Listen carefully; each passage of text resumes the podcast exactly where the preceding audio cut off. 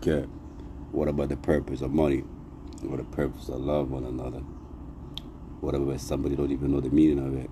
And then blind, they blindly corrupted. Your emotion is just so invaded that you don't even know how to react on it. You only be a human being, but you should be threatened. But they value what they what they use any different material that they can bring it at you just for you to use it. And it's really deep.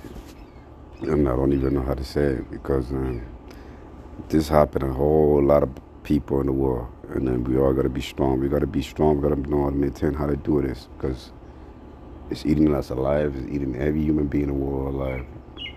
Some people don't even know who they are sometimes. You know, that part of the that part of the brain is just so damaged that we don't even know how to react on it. And so people, when they don't know how to react on it, they just cause them chaos. It makes them do wild, crazy things. And then how could we solve it? How could we solve it? We can come in a probably a greater idea, a greater, greater event that people always try to believe in a scientist, but the purpose of it is not a scientist. The purpose of a big, big of idea, the issue of it, that a human being can just self-love self-love themselves just like that. It would take them years, years. They got, first of all, they gotta go to a lot of journey for them to actually find themselves. They gotta find themselves in a way that the, the inner thought, the inner emotion, the inner energy, the inner spiritual, you gotta find in it, in it, inside of you. You're not gonna just find that just by just sitting down, by you just reading books, by you just going to work, by you just meditate, by you, nah you're going to find out into yourself. First of all, you got to cut down a lot of things, a lot of poison, a lot of distraction. You got to cut that off for you to find it.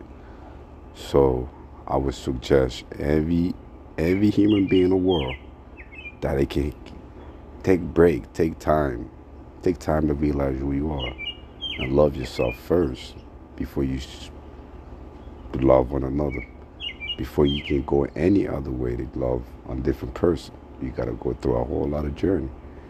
And when you find that, you'll find your inner peace, your inner spiritual energy, your, your full energy. You'll find the whole thing. What this word meant to just break us, to not find our inner thought, our inner energy, the inner love. They don't want us to do that first. So it's a lot of distraction.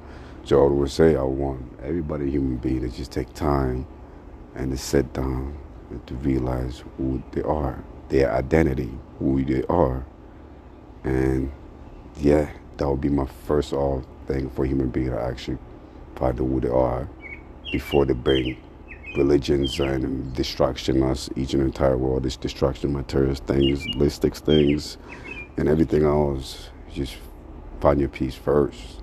Your religion your inner love your inner everything in the world first. And then you gotta know who you are first. Thank you